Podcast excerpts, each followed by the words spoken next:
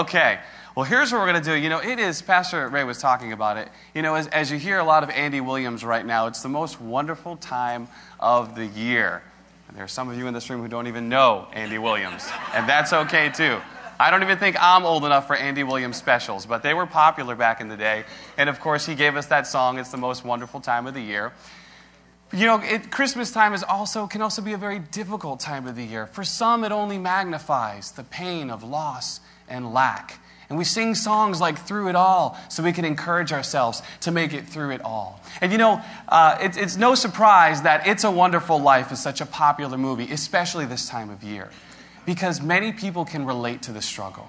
People can relate to George Bailey. You know, you and I as Christians can relate to George Bailey. You ever stop and think about George Bailey? George Bailey gives up his own ambition, his own dreams, for the sake of his father's business. Doesn't that sound like the Christian? When we come to Christ, we give up our own ambition, we give up our own dreams for the sake of our father's business. And if we're not careful, we can become disgruntled like George Bailey because we forget what life is all about.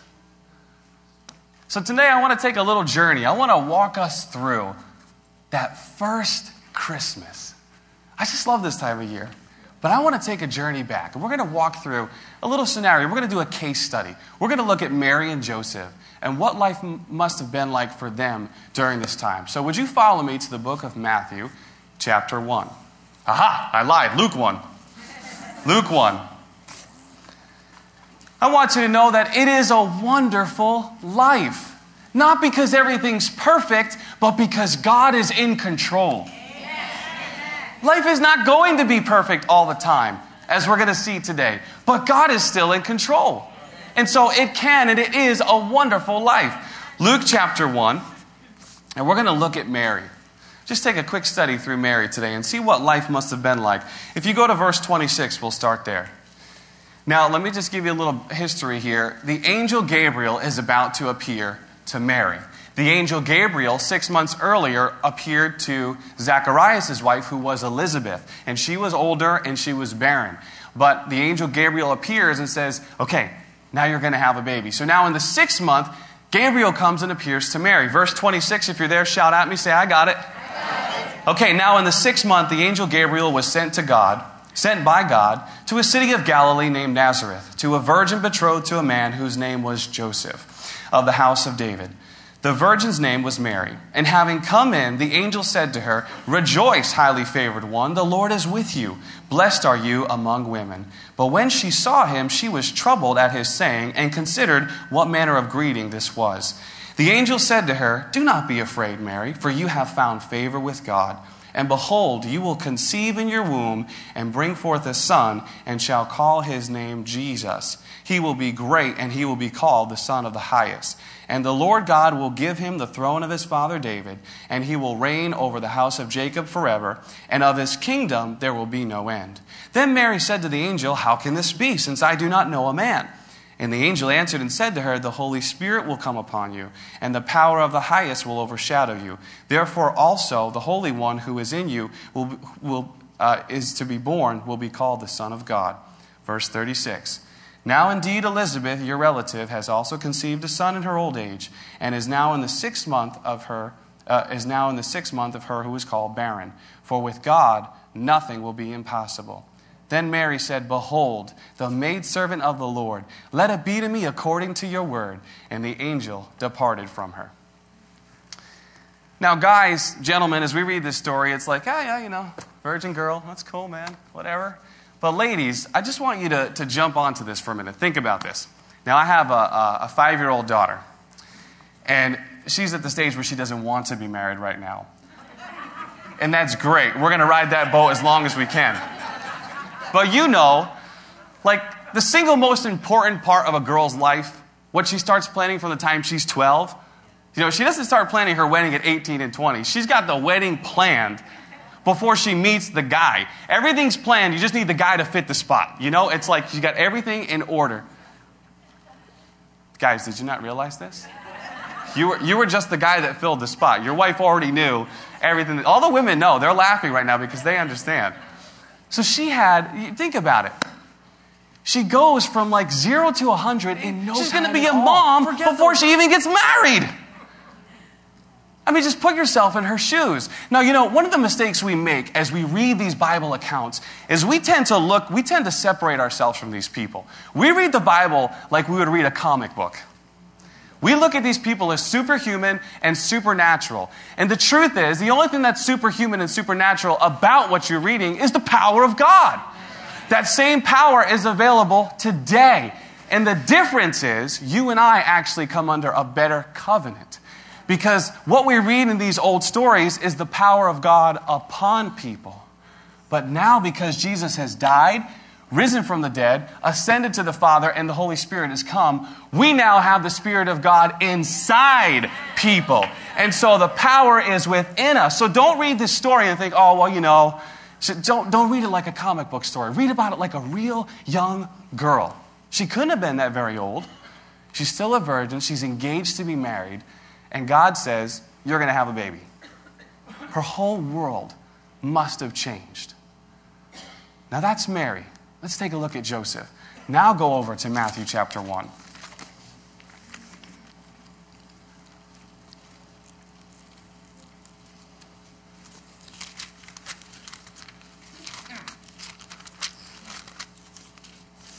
And when you get to Matthew chapter 1, I'd like you to go to verse 18, please. And when you're there, just shout at me, say, I got it. Okay, Matthew 1:18. Now the birth of Jesus Christ was as follows. After his mother Mary was betrothed to Joseph, before they came together, she was found with child of the Holy Spirit. Everyone kind of underline that phrase if you can, if you write in your Bible, found with child. Just underline that right there. It's going to be an important phrase as we move forward. Verse 19. Then Joseph, her husband, being a just or righteous man, and not wanting to make her a public example, was minded to put her away secretly. We'll talk about that in a minute. But while he thought about these things, behold, an angel of the Lord appeared to him in a dream, saying, Joseph, son of David, do not be afraid to take to you Mary, your wife, for that which is conceived in her is of the Holy Spirit. And she will bring forth a son, and you shall call his name Jesus, for he will save his people from their sins. Verse 22. So all this was done that it might be fulfilled, which was spoken by the Lord through the prophet, saying, Behold, the virgin shall be with child and bear a son, and they shall call his name Emmanuel, which translated is God with us.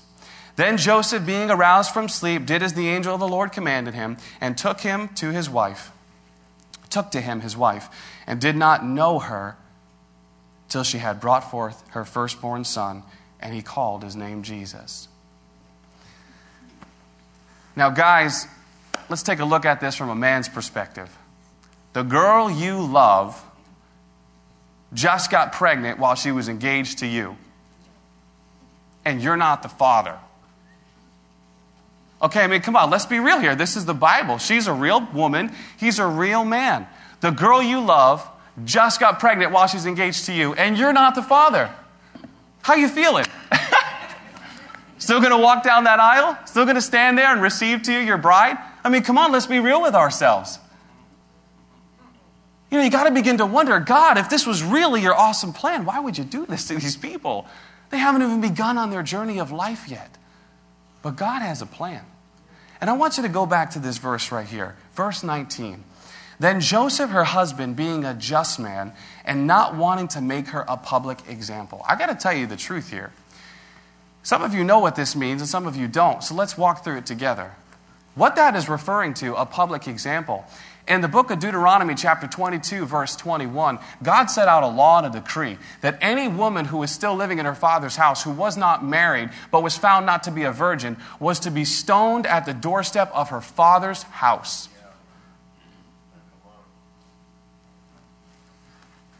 But God wouldn't put her in this position, would He? Think about what's actually happening here. Joseph, if he really wanted to press the law, could have had Mary stoned to death on the doorstep of her father's house. But the Bible says that he was a righteous man and he was a just man. And so he was going to put her away secretly, but not marry her. He was just going to put her away and let her raise the child on her own until the angel appeared to him. See, I want to walk this out this morning because we're talking about it being a wonderful life. But think about that first Christmas. How wonderful was it really for them? How amazing was it really for them? I mean, they get this awesome vision from God, but everything from there on out is a bunch of trouble. See, we have a reason to rejoice this morning, regardless of the circumstances that we find ourselves in. And sometimes in life, we think that because we've hit hard times, that God has somehow left us and that we're not actually in His perfect plan. Now, of course, we can do things that cause us to fall away from God. But hey, if you venture out there in faith, if you step out trusting God and you find yourself falling into hard times, don't automatically assume that God has left you. Don't automatically assume that you're outside of His perfect plan for your life. You may be just where He wants you. You may be right there in the middle of His perfect plan. But we need something to see that. This, this gets even better. Let's take a look at the journey from Nazareth to Bethlehem, because this is the best part. Turn with me now to the book of Luke. We're going to go back to Luke. Luke chapter 2.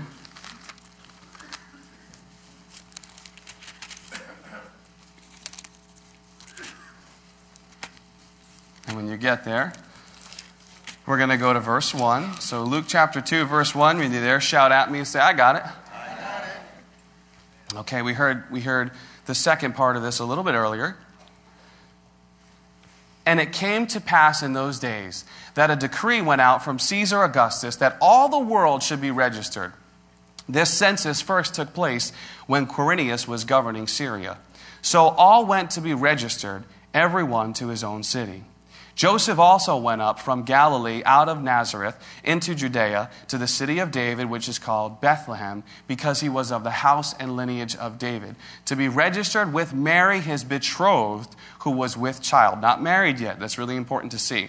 So it was that while they were there, the days were completed for her to be delivered. And she brought forth her firstborn son and wrapped him in swaddling cloths and laid him in a manger because there was no room for them in the inn. Okay. So you're with me now, right? We're, we're out of comic book story. We're reading a real account of real young people. Think about this. Mary and Joseph. Mary finds out she's pregnant. She's going to conceive the Son of God. Joseph finds out, okay, this is a God thing. I don't have to put her away. We don't have to stone her. Things are looking up. Now, in her ninth month of pregnancy, they have to travel from Nazareth to Bethlehem. How many of you know they didn't have cars back in the day of Jesus? Okay? So you're telling me that a nine month, uh, a woman who's nine months pregnant is going to walk from Nazareth to Bethlehem. It's like 80 miles, like a four day journey. Now, Joseph is a just man, right? He gets her the donkey. That's how we get the donkey in the Christmas story. That's where he comes. It might have been Dominic. We don't know. I don't know. Hee haw. Could have been Dominic. We don't know. But Joseph was probably a good man, so he gets the donkey, and you know, maybe she rode on the donkey. But think about this. Have you ever seen a woman who's nine months pregnant? Okay, I've been through three pregnancies, not me, I'm sorry, but my wife, I've watched her go through three pregnancies at nine months. Let me tell you something. Women who are pregnant for nine months, they're not doing a whole lot of walking, it's a lot of waddling. It's like a, It's like you gotta barely keep yourself together. I feel like I gotta run right behind her just in case something happens. So think about this. Come on, these are real people. They're going to go on this long journey. God, are you real? Are you serious? Man, sometimes God calls us to do some crazy things. And we think, God, where are you in the midst of this? Come on, let's bring some reality to Mary and Joseph. Let's not idolize them and I, I make them icons. They're saints just like you and I who have received the Lord Jesus Christ. Period. But God equipped them because He called them. And if God calls you, He will equip you.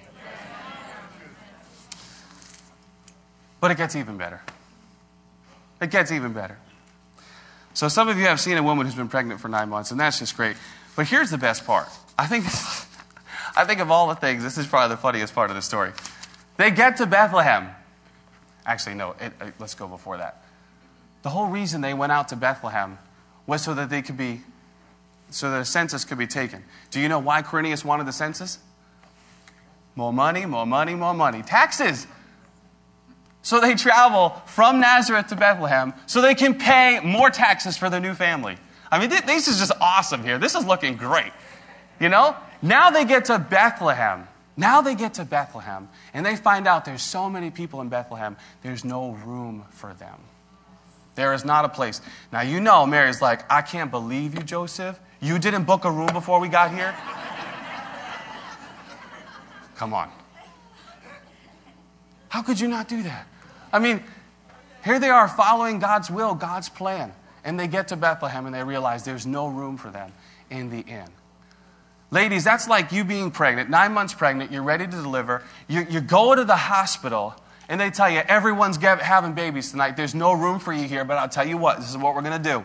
We're going to deliver your baby in the bathroom. And then, don't worry about that. We're going to clean the baby up and we'll set you in the cafeteria for the rest of the night. Okay? There's no room here, but we'll deliver in the bathroom bring you over to the cafeteria. Because the Bible says that she laid him in a manger. A manger is a feeding trough for animals, which was probably located inside of a stable. And I don't know if you've ever seen farm animals, but they do three things, and three things only eat, poop, and sleep. They're just like babies. That's all they do eat, poop, and sleep. Come on, this is the Son of the Most High God. Think about this night. Think about what's happening here. So God decides that his son will be born in a manger. You know, it truly is a wonderful life. Not because everything is perfect, but because God is in control. And if we can grab hold of that, then we can endure. Because Mary and Joseph must have had something inside of them that compelled them to keep moving forward. They trusted God in a way that would cause them to do whatever they needed to do to fulfill His great plan and His great promise for their life. So, how about you? Did you step out trusting God? Now you find yourself like George Bailey at Christmas time looking up saying, Where are you? What has happened? You find yourself like Mary and Joseph on this journey, traveling.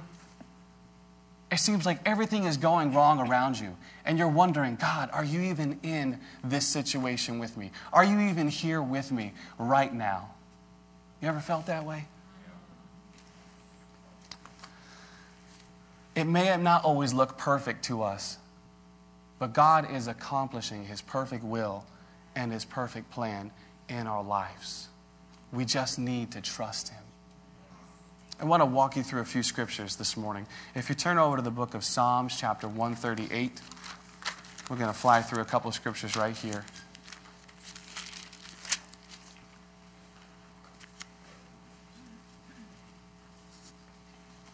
Yeah, God wants you to know this morning that just because you hit hard times doesn't mean you're outside of His perfect will for your life. As we said earlier, you might be just where He wants you, and you need to hold on this morning. You need to press through. You need to ask God to give you the endurance. You know, sometimes in life, we find ourselves, we've stepped out there, we are doing, we're not in sin, and we know it. We're doing what God called us to do. And it seems like everything around us is falling apart. Everything around us is not working. And sometimes in those times, all you can do is pray, God, you need to revitalize my vision so that I can endure this situation. You know, we deceive ourselves. You got Psalm 138? Okay, hold there. We lie to ourselves and we think, oh man, if God if God would just speak to me from the clouds. If an angel just appeared to me, then I could believe in you, God. Come on, you're human just like me. You know you felt it before. You have to feel that way. We read these accounts in the Bible and we're like, oh man, they had it so good. Man, they had it so good. But you know what? They longed for what we have. They looked forward to the day that, that of what we have. We talked about it a couple minutes ago. The power of God in the Old Testament Old Testament could only come upon people. But because of Jesus' death, burial, resurrection, and ascension, the Holy Spirit came, and now the power of God can come in people. So the power that you see moving through the accounts of the Bible is the same power that is alive and well, not just here today, but in here today, if you receive Jesus Christ as your Lord and Savior. So there's no hell that can come up against you that you can't conquer. There's nothing that can come up against you that you can't overrun, that you can't come past, because greater is He who is in you than He who is in the world. It's the Spirit of the living God in here. In here. So I told you to go to Psalm 138, but before we go there, go back to the book of Luke, chapter 2. Because, see, we looked at one person, we looked at the story of Mary, but I want to look at Mary's cousin's husband.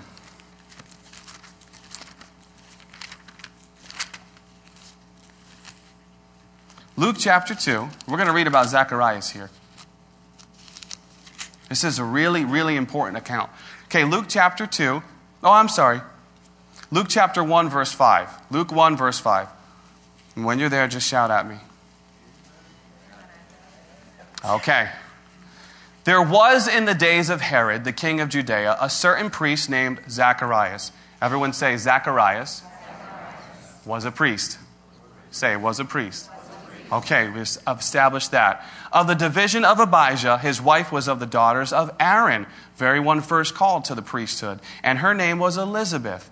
And they were both righteous before God, walking in all the commandments and ordinances of the Lord blameless. But they had no child because Elizabeth was barren, and they were both well advanced in years. So it was that while he was serving as priest before God, in the order of his division, according to the custom of the priesthood, his lot fell to burn incense when he went into the temple of the Lord. Now just pause. I don't want you to get all mumbo jumbled in your head here. Many of us have sat through and walked through the teaching of the tabernacle with Pastor John. Yes, you know? tabernacle. It's okay, just take the tabernacle and put it into Solomon's temple. You know, after the tabernacle, God established this temple through, through Solomon, and within that Holy of Holies was the altar of incense. So that's where Zacharias is right now, at the temple of God. He's a priest. Verse 10 And while the whole multitude of people was praying outside at the hour of incense, the angel of the Lord appeared to him, standing on the right side of the altar of incense. And when Zacharias saw him, he was troubled, and fear fell upon him. But the angel said to him, Do not be afraid, Zacharias, for your prayer has been heard, and your wife Elizabeth will bear you a son, and you shall call his name John. And you will have joy and gladness, and many will rejoice at his birth. For he will be great in the sight of the Lord, and shall drink neither wine nor strong drink. He will also be filled with the Holy Spirit, even from his mother's womb. And he will turn many of the children of Israel to the Lord their God. He will also go before him in the spirit and power of Elijah to turn the hearts of the fathers to the children and the disobedient of the wisdom and, and to the wisdom and and the disobedient to the wisdom of the just to make ready a people prepared for the Lord. Now watch this. And Zacharias said to the angel, How shall I know this? I like one translation that says, How shall I know this for certain? For I am an old man, and my wife is well advanced in years. Follow me now to verse 19. And the angel said to him, Watch this, I am Gabriel, who stands in the presence of God, and was sent to speak to you and bring you these glad tidings. But behold, you'll be mute and not able to speak until the day these things take place, because you did not believe my words. Watch this, which will be fulfilled in their own time. Man, what we see in this scripture is so powerful here. You know, we deceive ourselves. We tell ourselves that if we could just have an angel appear to us, if God would just speak to us through a burning bush, if something would happen that would be superhuman and supernatural and angelic, then we would believe. Uh, take a look at Zacharias. He's a priest, he serves God regularly. He's in the temple where amazing things happen all the time. The angel of the Lord Okay, Gabriel. Okay, I don't know a whole lot about it, but you know, in our in our minds, we like to be like, okay, there's archangels, there's Gabriel, there's Michael, and then there was Lucifer, and he kind of messed up, so he's gone. But now there's two archangels, there's Gabriel and there's Michael. So we got Gabriel. God sends Gabriel. God doesn't send Joe the angel, he sends Gabriel to Zacharias, who's a priest. And Zacharias doesn't even believe the word of God you and I have an even better covenant. Instead of waiting for some outside audible voice, listen to the Spirit on the inside. Listen to the Spirit of God on the inside. He will speak to you daily, even about the small, minute, seemingly careless things of life. He will speak to you. So we can't, we can't lie to ourselves and think we'll actually believe if an angel would speak to us because Zacharias didn't believe. But the, the part that really gets me here is at the end of verse 20. It says, Because you did not believe my words, which will be fulfilled in their own time. Man, I want you to know that God is faithful and He keeps His promise. And God might have made a promise to you that you're still holding out, waiting to be revealed. You're, you're still following Him. You have not yet seen that promise come to pass. And the enemy is wearing you down and wearing you down, and he wants you to think that God's not going to come true and come, come through on that promise. But we know the scripture tells us, Numbers 23 19, God is not a man that he should lie. We think God's going to lie to us because we're so used to dealing with people. We're so used to deceiving one another. We're so used to being misled by one another. But God is not a man that he should lie, nor the Son of Man that he should repent. Has he not spoken? Will he not also do? You're holding out. You're waiting for God to fulfill that promise. You're on the journey like Mary and Joseph. You're doing what God called you to do. And all types of hell is coming against you. And God wants you to know this morning hold fast to the promise which He gave you back there because you will see the promise fulfilled if you do not lose heart. Don't lose heart. Don't lose hope. Keep trusting in God to fulfill His promise. His word will come to pass in its own time. It's not our responsibility to keep God's promise. It's our responsibility to believe Him to keep His promise. Abraham believed, and it was accounted to him as righteousness. It's our job just to believe. God will do it. I have had the same thing spoken over me uh, by God twice, and I have yet to see it. And there are days that come, and I'm like, oh man, God, it can't possibly be true. I'm such a mess. I'm such a failure. There's no way it could possibly be true. But we just keep holding on. Because it's not my job to fulfill the promise. It's not your job to fulfill the promise. You trust in the one who gave the promise to fulfill it, and he will be faithful to the end. Psalm 138 8. Now we can go there.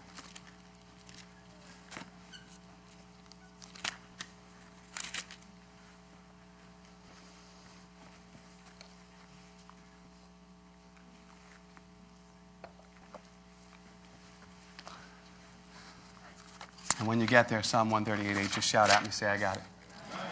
Okay, thank you.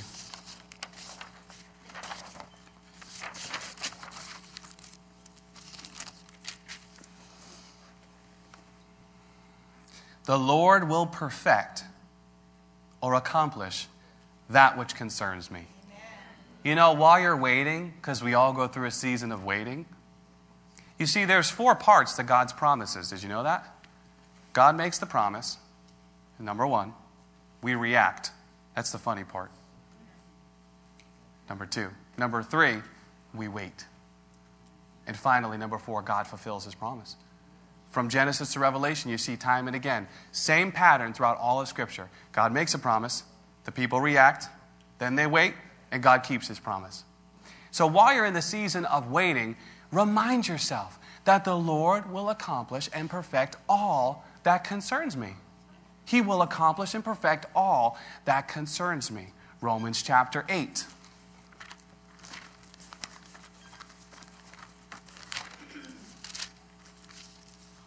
And then when you get there, go to verse 28. Romans 8 28. Just shout at me when you get there, say, I got it.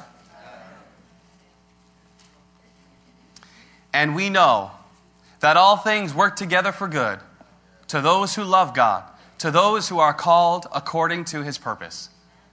Does it say everything is always working good? Does it say everything is always working good?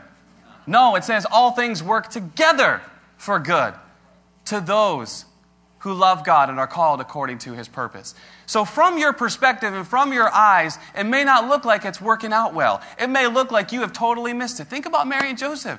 Do you ever stop and think of like, did, did they ever have that moment of like, oh man, Joseph, this is really bad. Like things are not going well. Think about it if you went on a journey.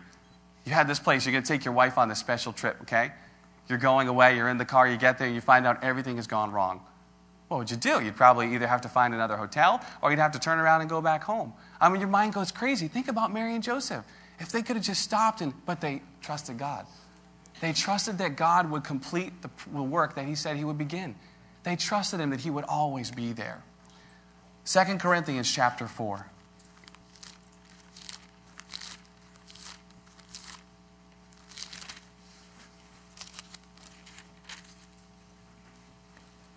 Verse 16.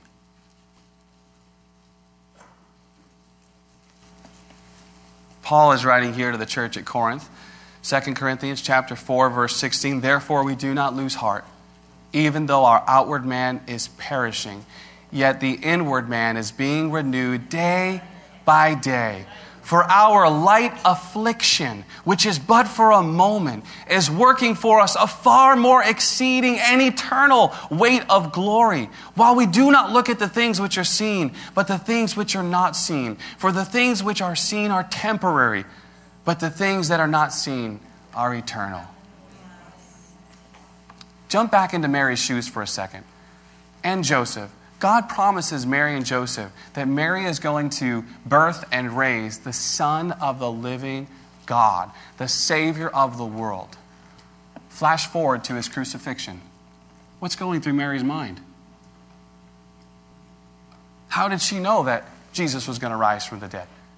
How did she know that God would work everything out all right?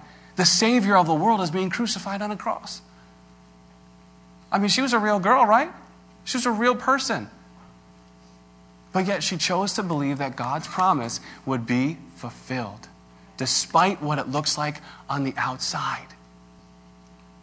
Last scripture, Galatians chapter 6.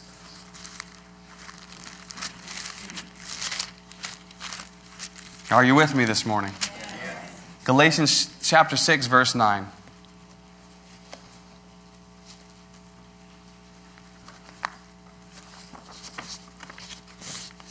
And let us not grow weary while doing good. For in due season we shall reap a harvest if we do not lose heart.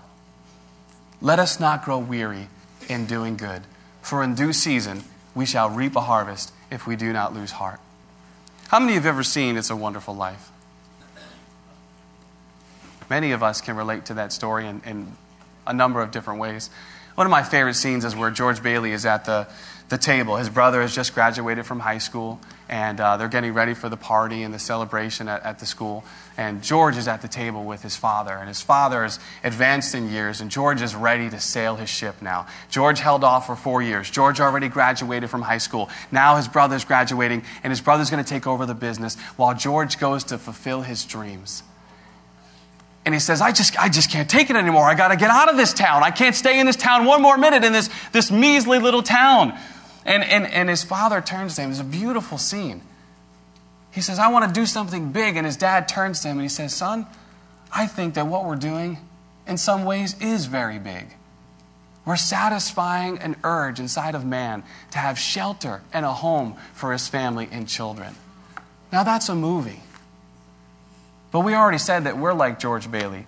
As a Christian, when we come to the cross, we lay aside our ambition and our dreams for the sake of our Father's business.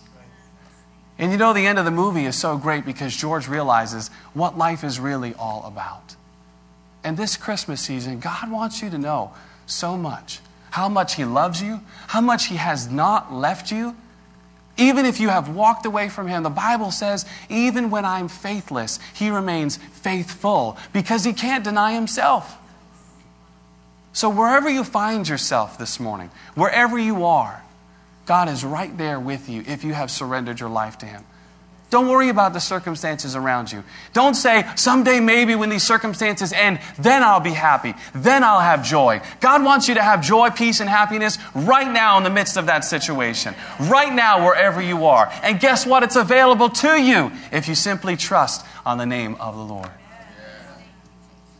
Trust in the Lord with all your heart. Don't lean on your own understanding because it's not going to make sense. That's my addition there. But don't, don't lean on your own understanding. In all your ways, acknowledge Him, and He shall direct your paths. He shall make your path straight, one translation says. Let me pray for us this morning.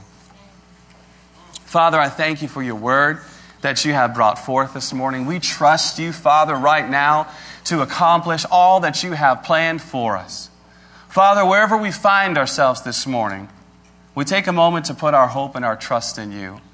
Father, there could be some in this room who have given their lives to you, and quite recently, most recently, they're, they're wondering, Where are you, God? Lord, why have you left me? Why have you abandoned me? Why have you forsaken me?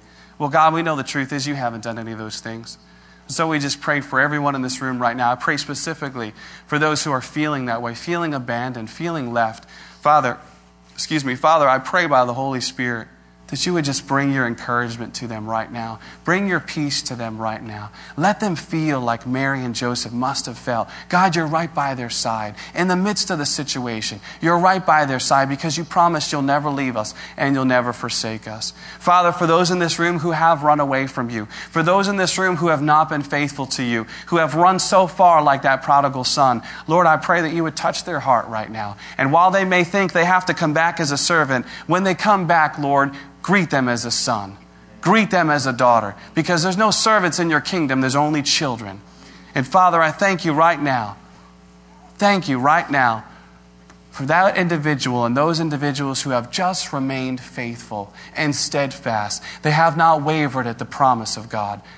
And Lord, all types of hell is coming against them, and they're not wavering at the promise of God. Lord, strengthen them right now. Strengthen them right now by the power of your Holy Spirit, and let them know it. Let us remain steadfast in this hour and in every hour.